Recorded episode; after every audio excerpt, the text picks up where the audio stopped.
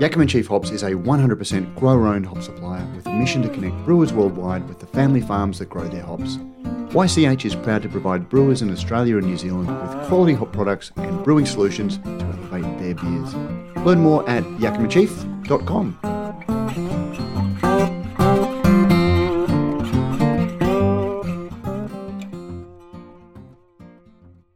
as a journalist, whenever we ask these questions, oh, Matt, smarter people than you are making these decisions until suddenly the decisions don't look all that smart in hindsight.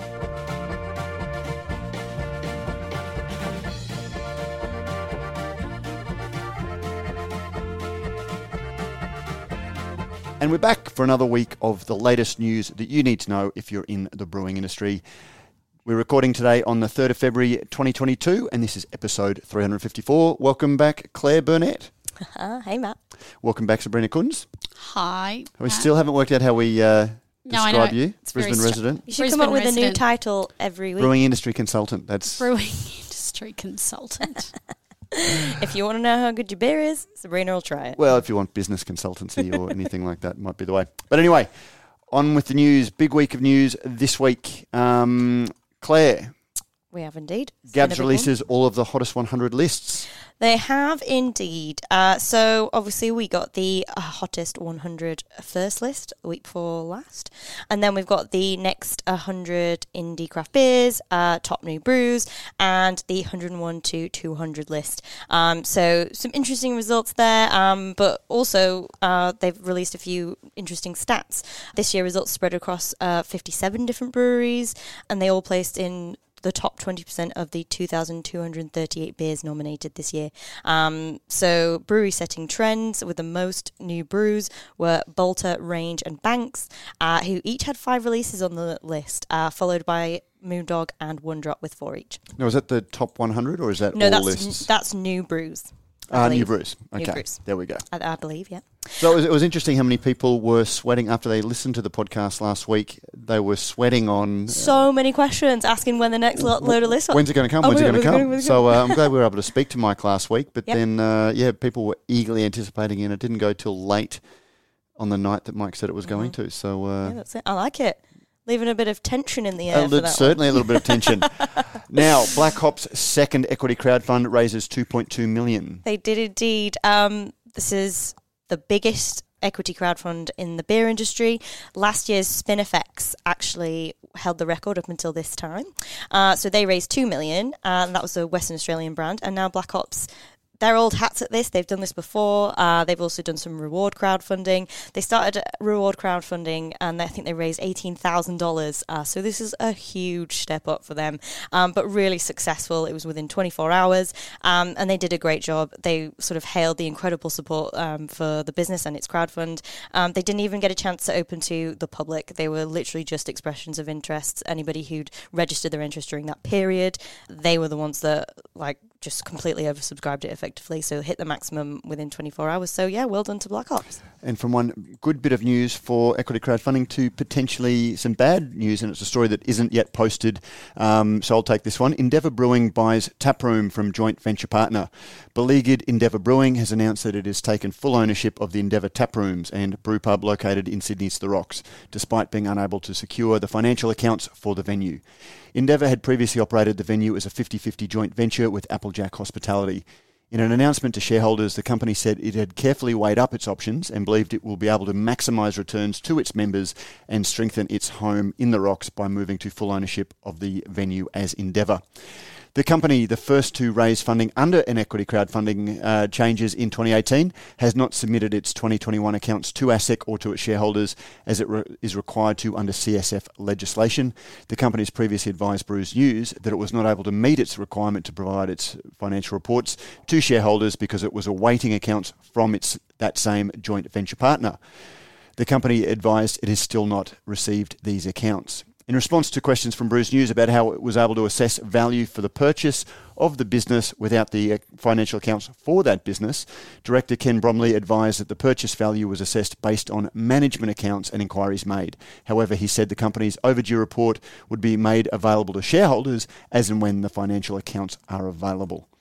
So we that'll definitely be something that'll come up in below the fold. Oh yes, that will be mentioned again. Now, an, an interesting one, Claire. A new recipe for Asahi Super Dry. Indeed. So this one came out um, worldwide a couple of weeks ago, but we wanted to sort of understand what that meant for the Australian market. So uh, Japan's Asahi Super Dry, that is the recipe of that beer is being changed for the first time since it launched in 1987. Uh, it was a media release that's posted uh, in Japanese, so um, lots of people were translating it, uh, and we got in touch with uh, Asahi representatives in uh, Australia just to see whether that was going to impact uh, how Super Dry is made over here. So the word of word from the horse's mouth is that not yet. Uh, that's that seems to be the case. They're going to see how it goes uh, over in Japan. It's got a huge percentage of the beer market over in Japan. Um, but I sort of did a little deep dive into uh, the two markets and just how similar they actually were, and they are surprisingly similar in lots of ways. Obviously different in some lots more obvious ways as well. Um, but interesting to see that move from Asahi, and wonder whether that will. Uh, spread uh, as we go. Another one that yep. will definitely be coming up in below the fold. Um, All In's wort kit diversification. An, an interesting story yeah, uh, about a nice. business that's looking at broadening its uh, product base. Indeed. So we've actually done a few interesting diversification stories in the past year or so. So Moondog um, launching its seltzer dispensers, uh, Sea Legs Brewing in Brisbane moving into mobile canning, uh, and now All In Brewing Co. Um, is sort of really heralding the success of its uh, fresh wort kits uh, that it's using to augment its core business. And it was interesting just to see how. Um, how well they've been doing on that kind of thing. So, to right now, All In is apparently producing five times the amounts of amount of wort compared to finished beer, uh, and it's proved proven to be really successful. Um, and I spoke to uh, head of sales Luke Phillips, just having a chat about um, sort of the synergies, if we may use that word, uh, between homebrewing and the brewing community, uh, and how that's just been really beneficial to All In as sort of an extra revenue stream, particularly when things are getting a little bit tricky and challenging out there um, all throughout the COVID period. So, uh, yeah, well done to them, and I'm sure we're going to see more of that. Yeah, and it, I mean that's a really interesting story because you know they're making wort anyway to ferment it, and we constantly hear from breweries the challenges they get in getting tap and distribution. but if you can get the, I guess if you can get the scale for your production without tying up fermenters yourself, um, it's a it's a way of you know, increasing revenue yeah, um, in, in, in, very, very efficiently. With something that you don't have to invest an absolute ton more money in. You do it already. You're doing it anyway. You know how it's done. You know how it's done well. Uh, and I think homebrewers have appreciated uh, that All In is a active working commercial brewery and this is what they use so oh that's pretty cool that we can use it as well so i think they benefited in a lot of ways uh, from that so yeah really interesting one any more news from anyone that's pretty much the news that we wanted to cover. So that's about all. We've got a chat with Matt uh, Curtis from London about some of the English news that we've previously covered. So we'll put that in below the fold. So that is the news that you need to use if you are in the brews industry. Didn't come up with that one before. Sorry. That was off the top of your head, wasn't um, it? no. So uh, if, if you need to get back to work, you can. Look, there's eight minutes of your life that you'll never get back, but hopefully it was efficient. And we'll go below the fold. And yes, welcome to Below the Fold, where we talk about the news that you've just uh, listened to and also a little bit more. Anything interesting about the Gabs Hottest 100 list? Anyone want to chat about? Just shout out to some of the lovely brewers in the sort of secondary lists. Um, there were some really lovely ones, and I was so happy to see them there. Um, we saw Currumbin Valley, which is up near us, which was really cool. Uh, two rupees down in Melbourne. Um, we did a story about them opening like two years ago, so it was really nice to see them sort of progressing and making headway in these kinds of lists. Um, but yeah, some really just lovely beers, lovely, interesting breweries. I like to see the list. I think, you know, we we don't always expect what we see in the top hundred, but you know, it's not too much of a surprise when you see your Balters and stuff up there. Um, but yeah, I, this is why I love them. And I think, every, like we were saying, everyone was waiting with bated breath for these lists. So good on them. Good on yeah, them. Yeah, I love the next lists. Um, and I would make these couple of observations. So Gabs put out the hottest 100 indie craft beer list. And it was really interesting to see. So, the way that they display it is they show you the number that it's been allocated in this list. So, in the indie craft beer list. And then the secondary number is the number that it, it got in the actual overall rankings of the hottest 100. There are only an additional, so the, the number goes down to 18, 118. So, that means that in the uh, hottest 100 list, 18 beers would be, not be considered indie. Right? So for like 118 to roll into 100. So that means that only 20% of the beers would be considered non indie. And I just sort of flagged that because there was a couple of sort of comments around um, bigger brewers Yeah. always How it's a Dan Murphy's thing, and obviously big bigger brewers yeah, always yeah. going, but actually the, the data shows you that um, indie brewers, which um, are not necessarily small but are probably smaller overall, Mm-hmm. um, fared really really well in the main in the top 100. Mm-hmm. So it is getting that reach. So I just thought that was really interesting. Um, and then the only other thing I'd flag is that um, Heads of Noosa, um, when you look at the bottom of that Indie 100, Mm-hmm. um, you know, really got a bunch more beers into that list. So that's one for you Ah, there, Matt. I You can slip it. I love that they can slip in there and just uh, get some of their other beers that were doing well, but not like maybe not top 100. That, well, Best, they were best, number best. 11, uh, 111, 112. 116 so they just kind of just fared outside there so Love that it. that was that one um, I th- so I thought those numbers that data was really cool around indie beers It was, it was nice to see uh, our good friend Clip uh, talk about Spotty Dog Hey. getting a bit of a, a Guernsey. So hopefully, um, you know, a little bit of positive reinforcement that some of the you know states or the brands that hadn't really put much effort into promoting themselves or engaging their audience um, will will will do that. Yep. and Absolutely. and the next craft beers the next 100 there's so much movement in there like in terms of the Oh, yeah. numbers. So you know some breweries are up 682 places in the list and some are returning some are new. So that next 100 it just goes to show you how much movement there is in the market in mm-hmm. that in the list below the top 100 beers And as always, my favourite comments that you see on social media are the people who say, "Oh yeah, that Bentspoke beer that came number one is pretty good, but this beer that I like more should have been number one instead." What the super niche Oh. beer that there's only like Who knows? five You know- cases of it in the market. we Oh, all think that. that. our favourite beer should be the best beer in, in, in Australia, but you know, I I just think I just think it's really great to see all of these. I would love to do the countdown. I would like to do it the Triple J way, which is you release the 200 to 100. We have done that like that previously. I we love should go back to it. I Yeah. thought. I think we thought, oh, maybe people don't want to hear the whole shebang, but But you see the 200 Yeah. to 100 beforehand, and so then that's all over the place, and then you get the 100 list. that That'd could be be really fun. cool. Um, lovely. So yeah, well done all. Um, Mm, Yeah, nice uh, uh, Black Hops second equity crowdfund. You know, no Mm-hmm. surprises that they did so well. They're a brand that really plays Mm-hmm.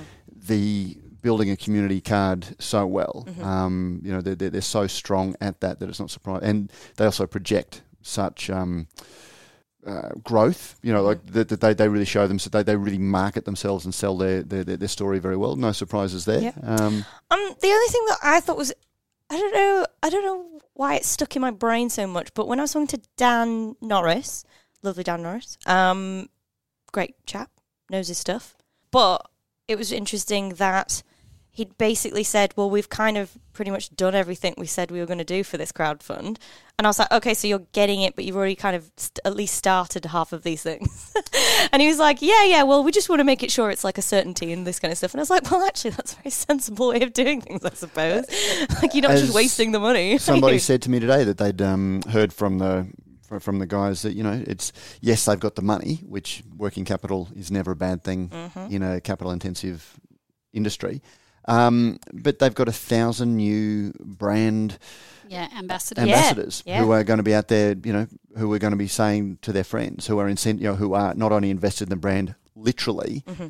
but emotionally as well. And when you've got th- that number of people who are out taking beer and introducing it to their friends, or their friends, go, oh, you know, a friend of mine has a share in this.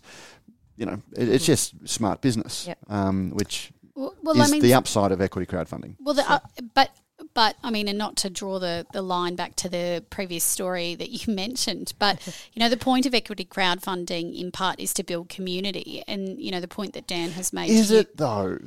Why do they oh. sell? it? Why do they sell? No, not, not, no, I'm not talking about Black Hops here. This is Right, probably okay. blurring into Yeah, this is what the, I. the Endeavour yeah, thing. or- yeah, yeah. Yeah, part of the point um, is to um, build community, and Black Hops, as you said, are, are really sort of excellent at that. And and Dan's point is, well, to build community and have those supporters, and um, is one of the only ways to stay independent, right? So that, that so he's yeah. You know, they're you really get to a certain talking about, size, and, and they've been quite transparent around the, the challenge of staying independent and the, the the problem set when you're in a capital industry and you need scale.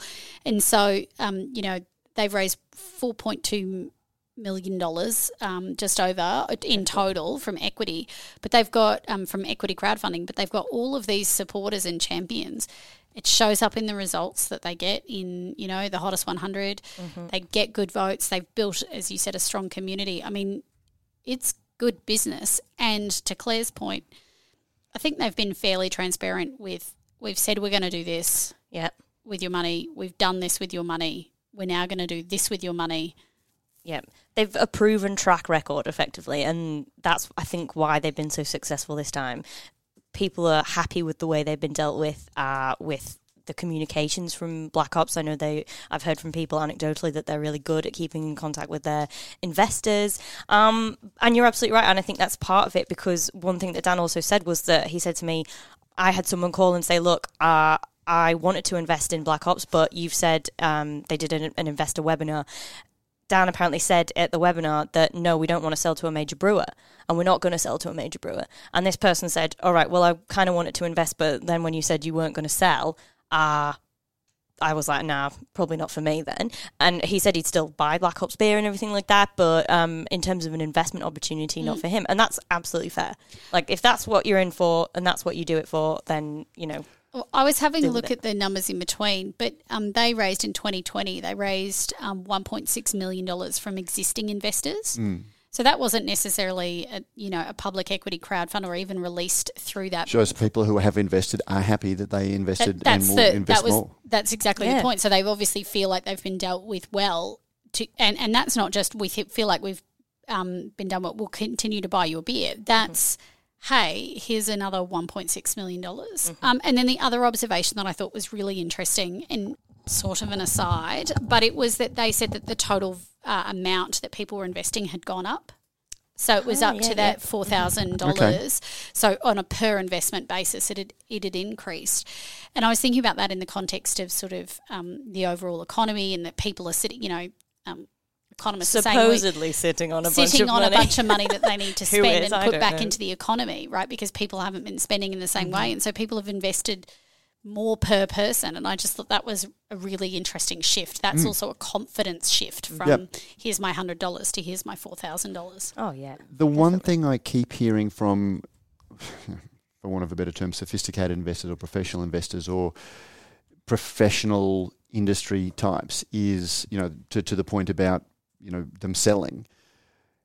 They have so many shareholders now, um, and they've done it through so many different ways through private equity, you know, so private sales, Yeah. um, crowdsource funding, um, that the more they do that from a professional investor's point of view or a professional buyer's point of view, it's harder for them to sell anyway. So Yeah. it's, it's Oh, interesting yeah. that a um, somebody goes, "Oh, look, I'm not going to invest because unless you're planning to sell." Um, which also shows that some people are looking at this as a "I want a return on my investment" Yeah. proposition, and these Not things. just a, oh, I support you and I want to Yep. be a part of your journey kind of thing. Yep. Yeah, they want some cash dollars out of it. Yeah, and that's where again bringing it to the Endeavour story. That is has always been my problem with crowdsource funding. Is that on one hand, the privately acknowledged thing, and the reason that so many shareholders get involved um, is because it builds your community and it, it, it does provide some working capital to the business and those sorts of things. And yet, all of the wording in the shareholding documents and in the prospectuses is this is an investment and it's marketed as an investment as it has to be under the um, you know corporations law. Um, but yet, as we're finding with Endeavour, it's you know ultimately you're not getting the you know, Endeavour just hasn't put in put out its since it launched. It hasn't put out a financial report on time. To the best of our knowledge, no action's been taken by ASIC. Mm-hmm. Um, you know, their current financial report is overdue. They've made a significant investment without having, you know, wi- without providing information to shareholders how they did. And from from the money, from from the reporting that they have done, they've done nothing but for the four financial years, the two on either side of the equity crowd fund, lost money. We don't know what the 2021 result is because they say that they can't pre- prepare the results. And you've got shareholders who are going, well, and I am one. Um, you know, I've got the smallest possible shareholding, so like I'm not, you know, I I never sort of come I, I come across this as a journalist, not as a disgruntled shareholder, because You, we were never going to make we any would, money yeah, out of that. it, it, it, it, it- you know, Not enough to retire on, anyway. But So, can do you guys know whether ASIC um, have a task force or a group or actively enforce on crowdfundings generally? Like, because if it's a regulated it's too area, new. Broo was a It's hundred really million new. dollar company. So at at one stage was a hundred million dollar Yeah. company, and it was deemed too small cap for ASIC to uh, for and the ASX, ASX yeah, yeah. to actually look into. So now it's a ten million dollar company, and yet that is a company that warrants, you know, yeah, based scrutiny. on Mm-hmm. yeah, it, it certainly warrants professional scrutiny. You know, the only people that are scrutinising it, you know, even the AFR and the Australian Financial Review, will take anything that um, Kent says and just publish it Mm-hmm. without putting a counterpoint of view. The only people who are doing any Yeah. scrutiny, It just makes a mockery of the ASX because what's a better investment? Black Hops, which is not on the ASX and Yeah. is doing it itself on virtual, or Broo, which is on the ASX. and, It just my makes them look crap. my issue is that you know, like again, people will invest in crowdfunding because they like the brands.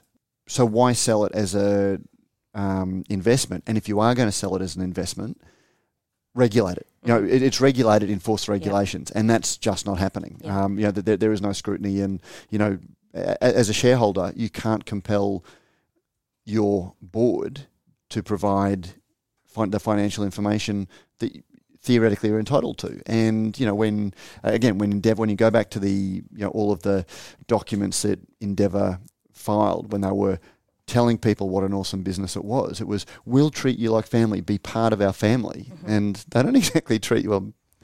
Hopefully, people it's a sort of family that has a very dysfunctional Christmas um, at, at, at the moment. Let's put it that way. And you know, again, on, on one hand, you know, immediately after the close of the equity crowdfunding, you know, you, you had other beer magazines talking about how they exceeded their minimum by 183 percent. Um, and then the language that's being used since then is well, the equity crowdfunding didn't give us enough to execute our plans, and yet the 2.3 million that they that they say that they needed to actually do what they said they were going to do mm-hmm. was described in the prospectus as a stretch target. You go, well, hold on. If your minimum is say three hundred thousand dollars, and you're celebrating the fact that you exceeded that you know, by one hundred eighty three percent, aren't you then, you know, stopped or you know prevented from going? Well, we didn't raise enough because well, it, you did raise But- enough. It was a stretch target. Added to that, the nice little check from Endeavour Drinks Company. Oh, and, well, that's, that's even before they got the Yeah, five mil from Endeavour. Drinks Yeah, for the yeah, sale of their um, intellectual property, and that even What after that done with five that? million dollars, their last published account showed that they only had one point seven left. So you're going, Listeners, Sabrina looks really concerned. Well, I and just- annoyed about the whole. Thing. yeah, I am sort of because you know, like I'm a bit. I used to be a governance person, and I just sit here and go, this this screams of lack of accountability yes, and yes, it does. lack of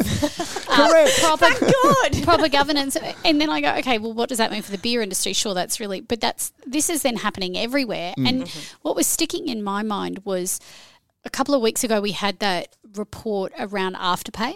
Yes. Yep. And what was it? Was the financial? What were the people that sort of said you should be really cautious of it because it's unregulated? Uh, and so, Financial Counselling Australia, they run the National Debt Helpline. for, right, so National Debt Helpline. And I was thinking, well, this is just another example of how people could get themselves, you know, um, ill-informed investor mm-hmm. invests four thousand dollars, not a hundred, because they think they're going to get a financial return. Mm-hmm. And how bad would that look? And, and this is my problem with it being sold and marketed as an investment, well, as te- opposed to just a community. It is technically an investment, and and if the prospectuses and, and co are clear about what you're getting for your investment, and you're reported back, and you know you're not expecting dividends or whatever, and you're playing the long game. I mean, people invest in all sorts of things for those sorts of reasons. But I guess I was just coming back to well, what is the regulatory or assistance body or accountability body or, or, where do you go to get help on this um, you know well, if you're a, exactly if you're joe it. blogs because so you know there's the sort of the part in me that goes this could be really bad for individuals and then the second part of me goes okay well what does it mean for craft beer and in, so if black mm. ops are, are trading off this as this is how it can keep us independent and then Endeavour over there are doing something that's not great, mm-hmm. that that has the ability to tarnish.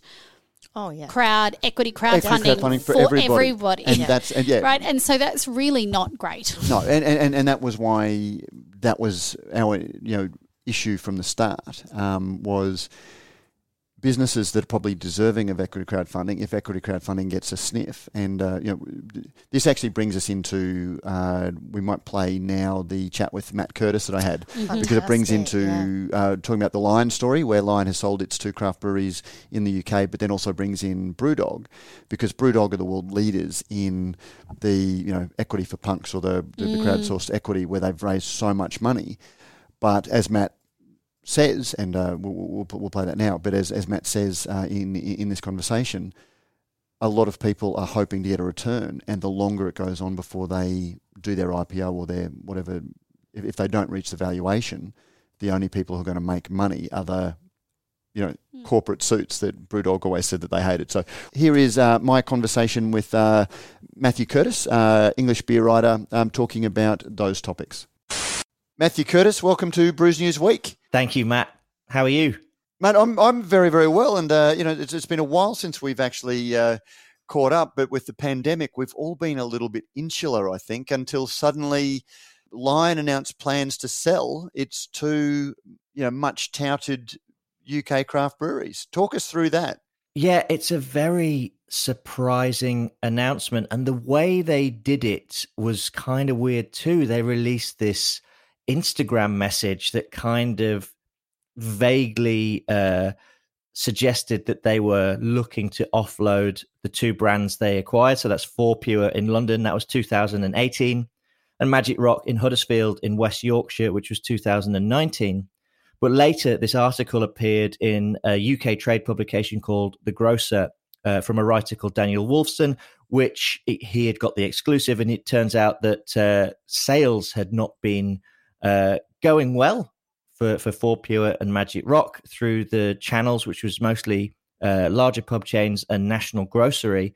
And they were indeed looking to sell. There's no buyer. Uh, they've just literally put them on the market, which is very strange. You know, they only acquired Magic Rock um, two years ago, really, to to quite a lot of fanfare on their part, uh, but it hasn't worked out for them anyone that makes a business decision at the moment wants to blame COVID, and you know you you you, you can't ignore COVID in any way, but you would think that if they'd struggled a little bit over those two years, COVID is a good reason to do that, and a good reason to hold out hope that post COVID, once things get back to normal, that that they'll they'll continue. So, do you think that it is a COVID thing, or have, have they just found the, the the UK a tougher market than maybe they expected?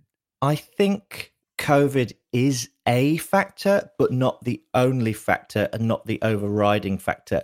I think COVID is going to have a uh, a negative effect on the UK beer market over the next two years, as is Brexit. Don't forget that's happening as well. But I don't think what's happening with Lion, and this is a personal opinion, I will stress that I don't think what's happening with Lion is necessarily 100% to do with either of those things. I think they've genuinely made some poor decisions with those brands and had an expectation of what they could do within the UK market and applied, dare I say, Australian strategy in an English market that hasn't worked out for them. Uh, and, and that's come back to bite them, which is why these brands haven't worked. And let's not forget, they've also piled millions of dollars into the US.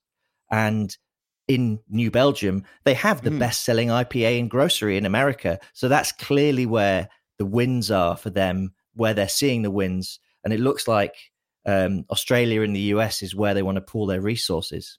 When you say that they uh, didn't get the strategy right for the UK, what was their strategy, do you think? I think you have to look at Fourpure and Magic Rock separately in this uh, incident. And Fourpure is an interesting one because they essentially took on the founder, Daniel Lowe, um, to manage Lion operations in the UK. Uh, and Fourpure had what, dare I say, a safe brand. It was a very clean brand. It wasn't too edgy. Um, and definitely had upscalability. It, it was had everything going for it, and the brand was built around what it called the spirit of adventure. But somewhere along the line, uh, Dan Lowe and his brother Tom, who founded the brewery, were essentially shown the back door, and then they tried to sort of do their own strategy. It's weird. I wrote for you about how they were going to open a Panhead tap room. That site was secured. That was happening, and that just uh, disappeared. Um, I don't know how Panhead would have fared in, in the UK. I did go to the Little Creatures Brew Pub in London a couple of times, and that never seemed to to kick on. I was going to ask you about Little Creatures because Little Creatures was part of their global expansion, where they had a San Francisco venue, a couple in Asia, and then, then in London, and that that wave has retreated back.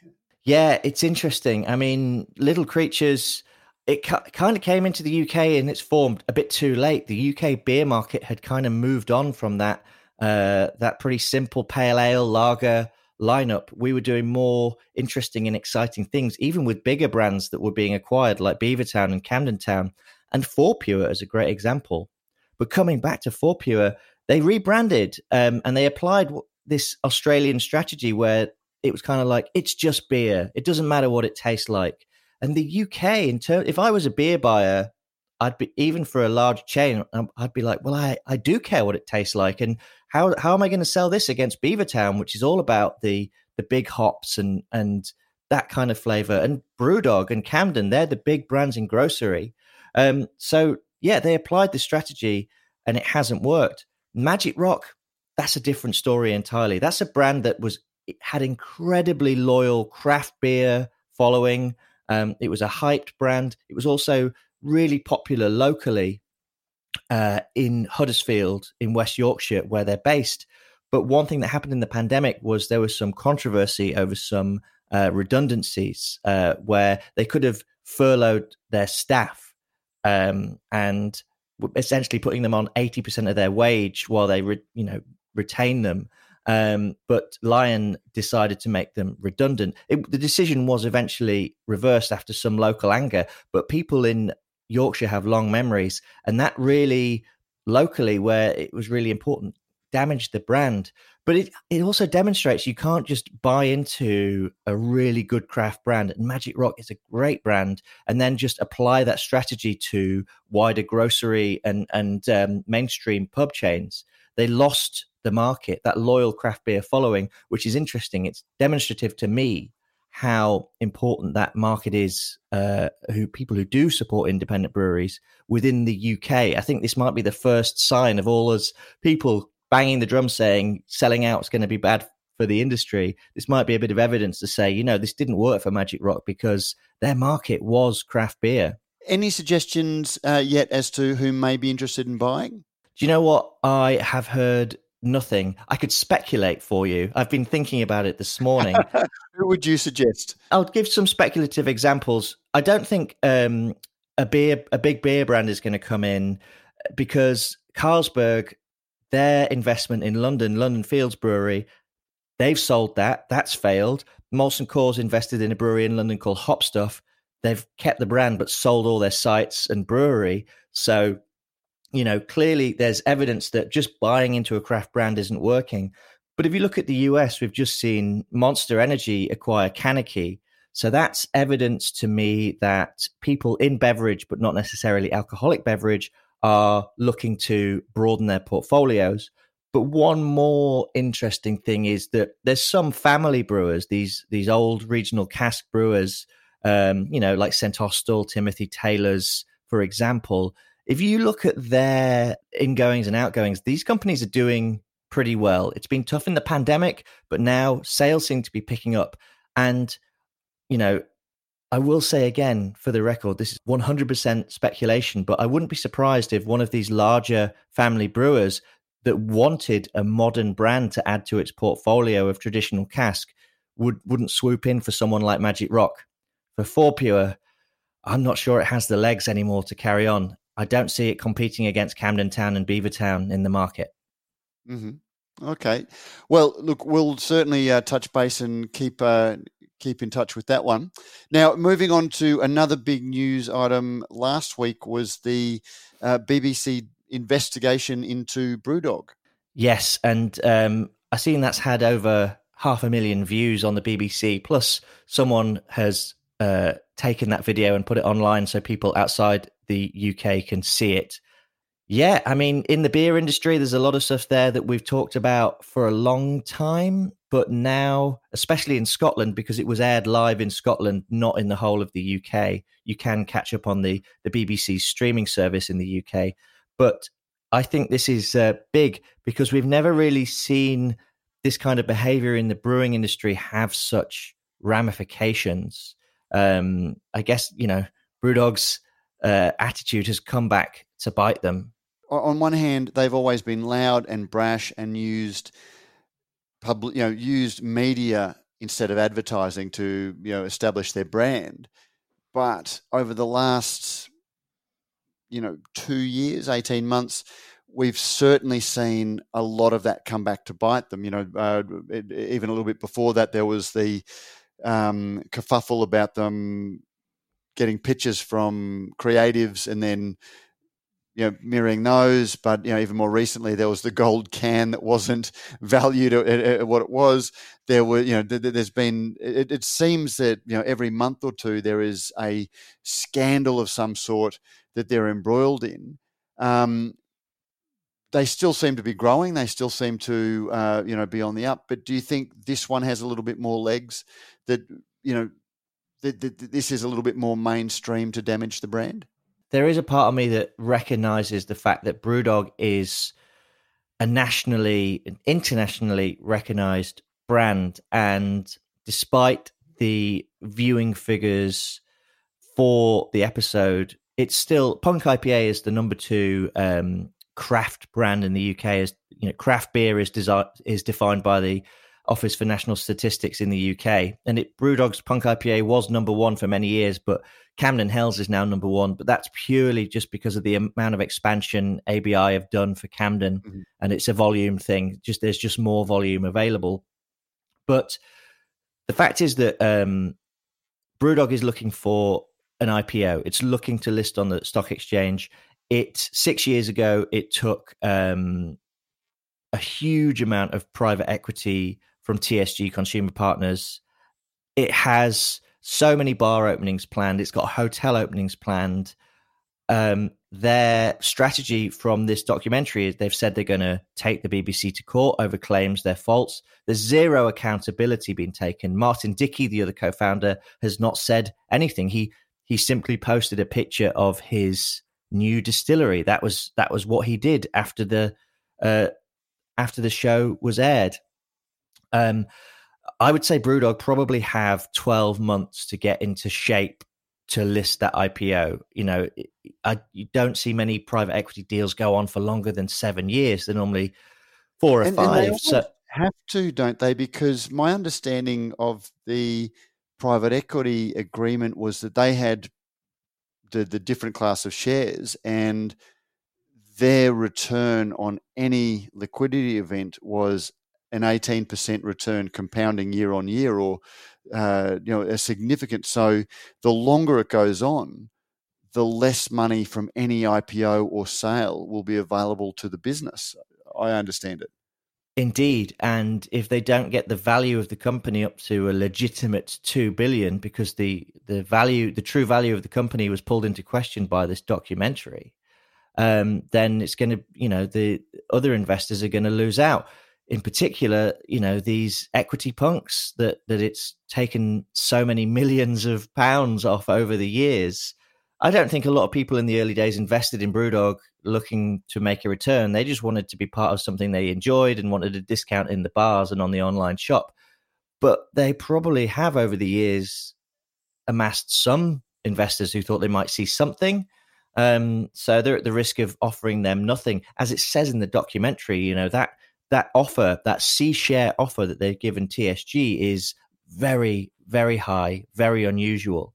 Um, so there's a lot being pulled into question there. Um, what's interesting is, you know, in, there have been some ramifications. Cloudwater had a contract to brew their supermarket beers at Brewdog. They released a statement hours before the uh, documentary aired to say they are winding that down. Uh, and other breweries have stated they won't work with them any longer. But there are still breweries selling beer into their bars and uh, doing collaborations with them and inviting them to their beer festivals. So there's still a lot of legitimacy being given to Brewdog despite all these ac- accusations.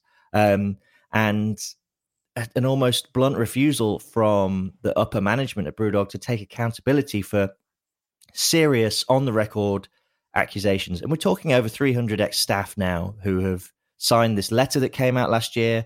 And as we saw on the documentary, did, you know, they were threatened to have their identities uh, revealed, but clearly they don't worry about that because they went on camera, including in the hmm. US, one current Brewdog employee. This was a, a huge deal to have an employee speak on the record to camera um, while being employed by Brewdog about their uh, negative workplace practices.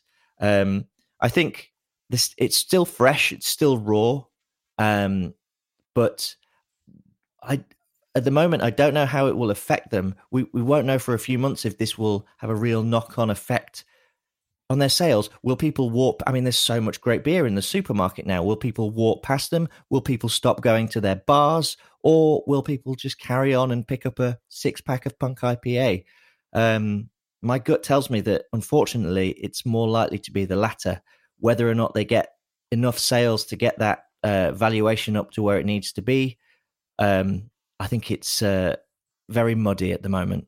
Well, again, another one that will park and will no doubt come back and uh, check in with you in a couple of months' time and see. So, uh, Matthew Curtis, thank you very much. Glad to see you so well, uh, despite everything that's been going on in, uh, in, in the UK. And I won't even get started on what's happening on the political scene over there because uh, please don't. but uh, stay well and look forward to talking with you again soon. Cheers, Matt. Thank you very much. There you go. What did you guys think of that, Claire? Well, we love Matt. Matt's a good egg. Um, but and he's not far wrong with so many of these points. Um, just especially on the Magic Rock front. So obviously, if you didn't know, I'm from Yorkshire. Uh, we are parochial people. Uh, we don't like it uh, when you go a little bit too general. If you're from Yorkshire, you say you're from Yorkshire. You shout out loud and proud. So especially the Magic Rock um, aspect of that chat definitely sort of rang true with me. Um, and the redundancies during COVID was a really interesting one as well. So we haven't had that many reports of redundancies in the same way in the uh, Australian brewing industry. We had JobKeeper, JobKeeper and things like that. Um, but that is some bad press, uh, especially for what, a company that was previously very proudly Yorkshire you know, it, it, it, was just interesting that that, that came across. Uh, but also the fact that, I mean, the writing was on the wall, even in their uh, press release. They were basically saying, "Oh, it was it's been difficult trading." And Matthew suggested that you know that, that's been going on for a while. That might not necessarily even be specifically COVID related. But as I, yeah, as I said to, to, to Matthew, you know, if it was just COVID, you'd think that as things open up, they would stick. Yeah. Um, but COVID is a convenient excuse mm-hmm. to leave For without. yeah, because because you can retreat without admitting failure. Yep. Yes. Exactly. Or, or, or explaining your underlying change in business strategy mm-hmm. and or, or, yeah but yeah. It, it, it's fascinating and, and, the reason that we covered this story uh, from the english perspective is because lion is little world beverages is the um, that Kirin has entrusted with its international investments, and it's uh, sort of made the two purchases in the US, but it's also the same business that opened a string of little creatures across Asia and into San Francisco and also in London that it's retreated from. You know, it's tried to take, you know, and that fascinated me. That um, element of taking little world, you know, of taking little creatures as the global brand, and whether it was going to fosterize the world in a craft beer terms, and just didn't. Yeah. It's bought two UK breweries um, that it has retreated from. Um, does that inspire confidence in its significant um, US acquisitions? if I was thinking about it um, from a global business sense, those acquisitions, while significant in the craft market and those moves in the craft market, actually as a global business, they're probably quite small um, total investments as part of their portfolio. And it sounds to me a little bit like um, we're figuring out how things work. You know, we're going to trial some things, we're going to see how it goes, we're going to refine it. So that's because the, the magnet, the order of magnitude of, of, of Kirin is you know so large. Um, but it it does what it sparks for me is this this point that I think you touched on and um, Claire but you know so much of craft has come out of location so much of it has been They name their breweries after the local area. They name their beers after a local landmark or something like that. Uh, but it's why we can continue to see so many breweries pop up everywhere because everybody wants their local Yep. and so trying Paul to West, I don't know if you've managed to catch up with my delayed chat with uh, Paul West for the- um, for Beer as a Conversation this week, Yep. and that's where we touch on that. And, uh, you know, he's somebody, he was the host of River Cottage Australia that was very much about location and provenance for food, which was why he was a fascinating guest to talk about. And he sort of said, you know, small towns, you know, it is, th- th- there are challenges with it, but that was one of the underlying things. Yeah, Um, and and so maybe on a global scale, you know, the point that I think um, Matt made about you know you're trying to bring an Australian brand. To San Francisco. That's not that that's just not going to Just doesn't- resonate. yeah, it doesn't resonate. And Not if it's being sold as craft, right? As Well, opposed was to being where- sold as Foster's, which is yeah. being sold as And it knows what it is. It's a general beer for just general purposes. yeah, it's an Outback Yeah. Steakhouse, right? like it's well, selling. no, but this was the thing. It Yeah. wasn't, that, and that was what fascinated me about the little creatures move, particularly to San Francisco, but into Asia, because on one hand, when you sell Australia abroad, it is the Akubra, it is Yeah. the you know the Yeah, yeah, the, the yeah. Steve Irwin um, Yep. element because Koalas and kangaroos you and pander to what yeah. they perceive Australia to be, Yeah. which is why That's called As- Ozploitation. if Yeah, you didn't Ozplo- know. but, but it oh, also that's a great go. term. It's used in film mostly. you know, like Crocodile Dundee and Yeah. stuff. Yeah. Selling the Australian ideal to the rest of the Exploitation. world. I love that. But Yeah. it's something that kills a brand locally because Australians don't want to see themselves the way that we're portrayed internationally. Especially not little bit of a- nowadays. nowadays. Yeah. And that was where it was fascinating. So we made a specific detour to San Francisco just to go see the little creatures there. And there was the slightest, slightest bit of Australiana, but it wasn't uh, Australiana. And from a business point of view, that's where I was wondering, well, what is it that you're selling here? Because you've taken little creatures Yeah. that was an, an American pale ale that launched, in a lot of respects, craft beer in a real sense in Australia. But how do you take an American pale ale back to the home of the American pale ale and market it unless you're going to make it Australiana. Australiana, Yeah. which they didn't do. Um, and you sort of think, well, again, whenever you, as a journalist, whenever we ask these questions, oh, Matt, smarter people than you are making these decisions until suddenly the decisions don't look all of that smart in hindsight. But well, and, and who knows? But I mean, you know, then essentially you're just launching a brand, and what is the benefit of it being a brand that exists, right? Like, the, what is the connection, and what's the story Mm. Little that's creatures had told? no relevance there and things like that. And now it's a new Belgium tap room. Uh, Yeah. there, there were other factors. There was a major construction work and um, you know bridges being torn up outside the venue, and then we had the pandemic and a whole lot of things like that. But it was But it does like come back to this whole strategy around, you know, um, can you globalize craft? And should you globalize well, Brewdog craft? has done it uh, to, to bring it to the next part of Mm. Matt's conversation. That's something that Brewdog has very, very successfully done in a way, and as Matthew said, to their detriment because they cast themselves as the punks, the IPA, you know, the the, the outsiders, um, you know, the anti-corporate guys, you know, on one hand, shit canning Heineken whilst Owning, own, owning shares and wanting a Heineken to uh, go into a joint venture with them. Um, and they very successfully, and I, I think their brand has actually successfully outgrown what we as beer people know them as because they have started to mainstream. And once you're in the mainstream, people are much less invested in the truth of the brand. They Yeah. just want to have a connection with the brand somehow. And so a lot of this stuff that has come out probably hasn't hurt them as that mainstream brand, but it has hurt their, their, their base, which is always the challenge. Well, we were talking about it before. So there's Brewdog in Brisbane, Mm. and you would go there to that venue, irrespective of the name that was on the building. You wouldn't tar Bris- Brewdog Australia with the brush of their bosses in Scotland. Oh, it no, just the- seems the- too. When you're there, the people that they, they that could be called anything, so long as it was operated in, in, in the same way. That, that's Um, that's what I mean, yeah. right? Like it's such a fantastic venue. The staff there are great. The fact that it's BrewDog is almost sort of incidental Yeah. to to it, except for, and I uh, anticipate, you know, how they got into the market and the funding they received and s- from the government and so on and so forth. But you know, I don't really. government's been strangely quiet about BrewDog of late, haven't they? Convenient. I sort of, you know, like in my mind, I ca- I don't see them as the Yeah. same entity. you and I- can you can separate them like psychologically in your mind, can't you? Oh, that's that big corporate behemoth that elsewhere in a different continent. Yeah. And this is the brewdog that we know. 'Cause We know these people. and we know Okay, this and to, to Sabrina's point before about it hurts the broader industry, Mm. and this was my point about, for example, Stone and Wood selling, where beer people, you know, they were mainstream enough that a whole lot of people clearly didn't care about the sale because they just don't. But in that more niche world where people do know, they do care, they do invest in brands.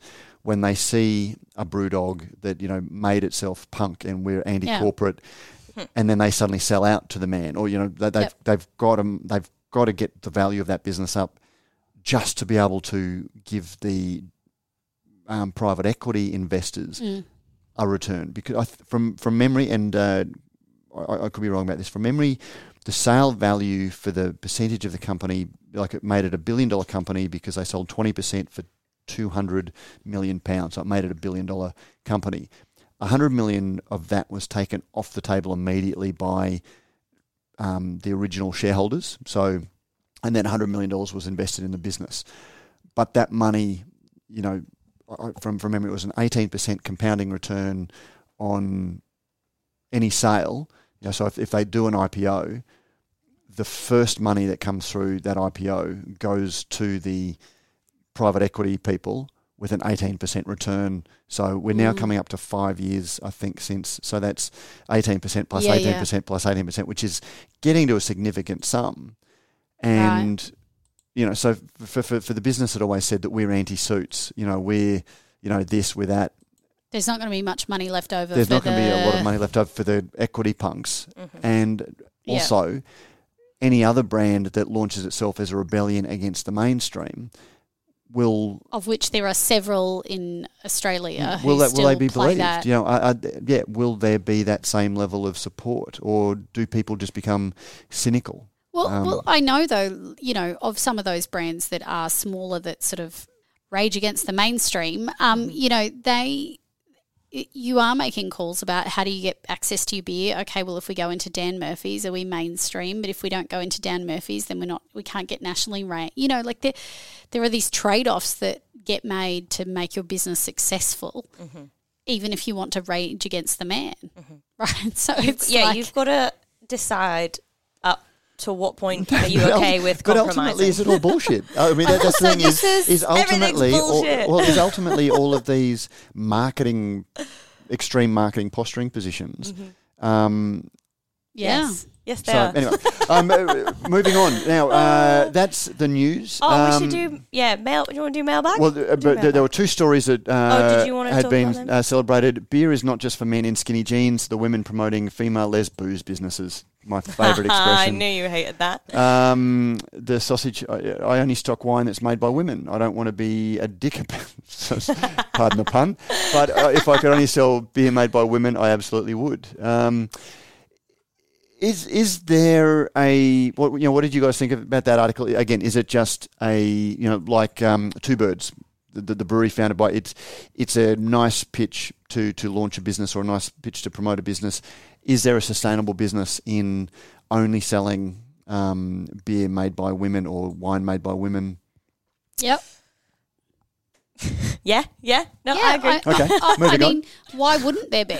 I mean, I guess that I, you know, I would put the count, the counter to it. Why wouldn't there be? Because there is becoming enough choice, and it's going to start with being um, this is female only.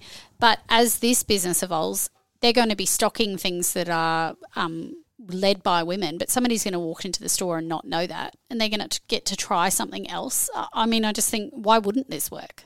Yep. Why wouldn't it work? You're not going to not go in there because it's only stocked by. Um, Oh, there will be Is- some people out there that do. If they, Oh, find, Oh, if they- they, they- hear they- about but, it. but they were But never we don't prob- care yeah, about those people. But, but that's the thing. That's the, the true of any marketing. You know, Yeah, you're going to alienate right. some Yeah, people, gonna- um, and, and so long as you find your audience. Um, as long, why wouldn't it work? and it's, it's only good for the industry the more people who are drinking beer. It's only good for the industry. Um, now, there's the other story in the mainstream news, and we didn't cover this one again because it's Because it happens twice a year. beer costs could, yeah, and, and It's like, sh- shall we report that Christmas is beer happening? costs could rise from today as tax hike hits and industry calls for reprieve. As anyone listening to this podcast knows, twice a year the indexed excise goes up. Um, this year and every year the Brewers Association rails against it. Their strategy this year has been to make it about hoteliers, um, and it's a punishment for hoteliers. Uh, look, it's a really, really complicated, as I think I touched on last last week. Tax is very, very. At the end of the day, we need money to pay for schools and healthcare, and alcohol does impact healthcare and all of those sorts of things. If we're not going to be raising the money from a sin tax, where are we going to raise it? None of us want to pay more income tax. So, parking that.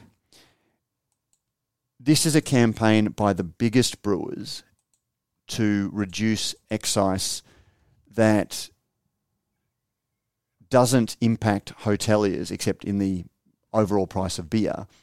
But what they don't tell you is the things that they tell the stock market when they're trying to sell shares in their business that we are operating the most profitable beer industry in the world mm-hmm. for the big brewers because there is so little competition in Australia that they make more money. So if they're so concerned about these poor publicans, maybe they could reduce the wholesale price of beer. Yes, and Well, no, Um, well, no, no, because they're boasting on one hand about record profits, I don't or disagree. internationally profits. I don't disagree But the you. other thing is that they're saying that their campaign is we're the fourth most taxed beer, you know, alcohol drinkers in the world. Yes, we are. It, it doesn't seem to be hurting sales on a global basis because people seem to have factored that level of tax in. Yeah. The thing that I find interesting about this is that you've got craft brewers who are jumping on the same campaign saying, yes, all excise should be lowered, which is what the Brewers Association is asking for, rather than, you know, skewing it towards to, to benefit small brewers. But I mean, I have issues with that as well. Um, Matt, if you're a small brewer and you didn't, you just accepted the fact that you had to pay excise and didn't moan about it like the Brewers Association, uh, you'd want to sell some beer and you'd need some cans. Well, nice little. Well, and, uh, I've got an even better segue. Last week when we talked about, uh, I, I talked about the beer of the week. We don't have a beer of the week. Um, Not this week. the, this week, but the beer that I chose that uh, was the um, beer from Easy Times, which Ah, was the yeah, table, table saison. Yeah. That actually used yeast from uh, Bluestone, Bluestone. which I didn't know at the time. I got an email from our good friends at uh, Rallings Labels, Stickers and Packaging to tell me that the labels were done by Rallings. so, how's- I mean, that was an all. That was a Oh, win. ding, ding, uh, ding. so that yeah, was if, if, if, if you done. thought that we were just skewing our beer of the week to an advertiser, I would have done it Turns much much you better. are We were. right. and well, no, but I, it, it, it just shows how We're so pervasive. artless, though, aren't we? So uh, yeah, if you would like a little bit of the magic outside of the can for a beer that we f- thought had a little bit of magic inside the can, uh, you can get that magic from Rallings Label Stickers and Packaging. They're not just able to supply labels for your cans or bottles, but they can also supply printed or blank cartons, can trays, tap decals, barcodes, and shrink sleeves already applied to empty beer cans ready for filling. Now, you don't need a shrink sleeving machine. They have all of the kit. They will just do it for you. Uh, give them a call on 1300 852 235 to find out more. Letters of the week. And this week's mailbag is brought to you by New Zealand Ale Trail. Head to www.nzaletrail.com or at NZ Ale Trail on social media to find the best beer experiences in New Zealand. And we can't wait to get to New Zealand to discover some of those for ourselves. Another nice comment from Rob Stewart, frequent uh, commentator regarding uh, about Paul West, um, regarding the discussion about locality-driven breweries and convincing these local people to pay more for that product. Uh, I'm always drawn back to bread as an example of where that works, where people can easily go to a supermarket and get a loaf of cheap bread at $1.99 a loaf. And there is still a massive market for $7 loaf of artisanal bread, even in local bakeries, and those bakeries become part of the I life. am such life a sucker town. for that as well. I will Yep. t- absolutely spend more on that. Definitely. 100%. Same with beer. Yeah, that, agreed. Mm. Totally behind you on that one. But that's where all of these below the line things that we talk about on Beer as a Conversation about reinforcing the positives of a brand and locking in the value of a brand. You know, the, the, the more that brewers create the perception that these things don't matter, they're undercutting their own brands. And uh, that, that's why I talk about seltzer, for example. I, Um, th- I think that um, this question of provenance, I, I mean, I think we're going to move on from the argument around independence and we're going to start to have an, I I think the next frontier for major discussion amongst um, the industry and in particular the independence industry is going to be this question of provenance. and that's where labelling matters. Uh, That's and, and Absolutely. that Well, this is is- this has come up in the conversation- a decade I've been banging on about labelling. so you because- you come at it from a labeling perspective. I mean, Oh, that's just one. That's just an easy to grasp example. It, it is, um, you know, Ben Kraus at Bridge Road raised it. It's clearly been raised here. You talked to, so you know, I think that's going to be, if we're talking drink local, and people really want to know what local means, mm-hmm. and they really want to understand where their local product comes from. I mean, you're seeing it in agriculture. I mean, not to go down a rabbit hole, but um, you know how blockchain is being used so that you can mm-hmm. know where Track. your you can track mm-hmm. the where the ingredients into your finished product. I mean, there are cottage industries. I know people working in all of that tech side everywhere. I know beers have looked at it. I know Gladfield Malt have looked at it. How that you can track where it comes through I, into I, beer. I think we might have to have a special look Oh, yeah. at but this question blockchain. of provenance, I think, because um, I think that- if you put something on the label, that's all the provenance. So long as the body's tasked with enforcing the truth in advertising, in for all you need to sort of say is this is where it's made. You don't need that's- a computer program to tell you where the malt came from. No, but that um, because you don't care where the malt came from. I guess the point is that if consumers, if if this conversation about provenance is that we think consumers care where the ingredient, where the inputs came from, and where the product's made. I- I think that's going to be the the next frontier of kind of big conversation in craft. Okay, we, we might park that and have a big conversation. Oh, that is a- 'cause yeah, that is that's a a huge huge- conversation. I think it is. I think, but I think agreed. just all these little threads are starting to come through. That that seems to be a place um, that that it's going to come up. Yep, that's it. Well, there you go. That's another week of all of the news that you need to know and the discussion that maybe you do or you don't. Um, and this episode of Brews News is brought to you by Ska Fabricating. Support for this episode comes from Ska Fabricating, who build reliable automated packaging line equipment that is handcrafted to make life easier for breweries and their production teams. If you are a brewer looking for the best way to get in, get your product out of your tap room and into the hands of your customers, Ska Fab has you covered. With a wide range of depalletizers, custom conveyance, date coding, rinsing and drying systems, and more. Ska Fab specializes in helping breweries of all sizes get all their beer from keg to can. To find out more about how Ska Fab can help you sell more beer, visit www.skafabricating.com today. That's S K A fabricating.com to get started today. Thank you, senior journalist uh, Claire Burnett. Thanks, Matt. Thank you, Sabrina, for joining us once again. Thanks, Matt. And uh, we will be back next week with another episode of Brews News Week and also another episode of Beer as a Conversation dropping in your podcast stream next Tuesday. That wraps up another week of news. Your hosts have been Matt Kirkegaard, Claire Burnett, and Sabrina Kunz. The show is produced by Vivian Topalovic and edited by Joe Helder. Thank you to our supporters Rallings Label Stickers and Packaging, Ska Fabricating, New Zealand Ale Trail, and Thirsty Merchants. If you like what we do here at Brews News and you're an industry representative, you can join as a subscriber or join our business directory. You can email sam at brewsnews.com.au to find out more. Thank you all for listening. Share your thoughts on the show by emailing producer at brewsnews.com.au or by leaving a review on your favourite podcasting service. And we're out. Boom.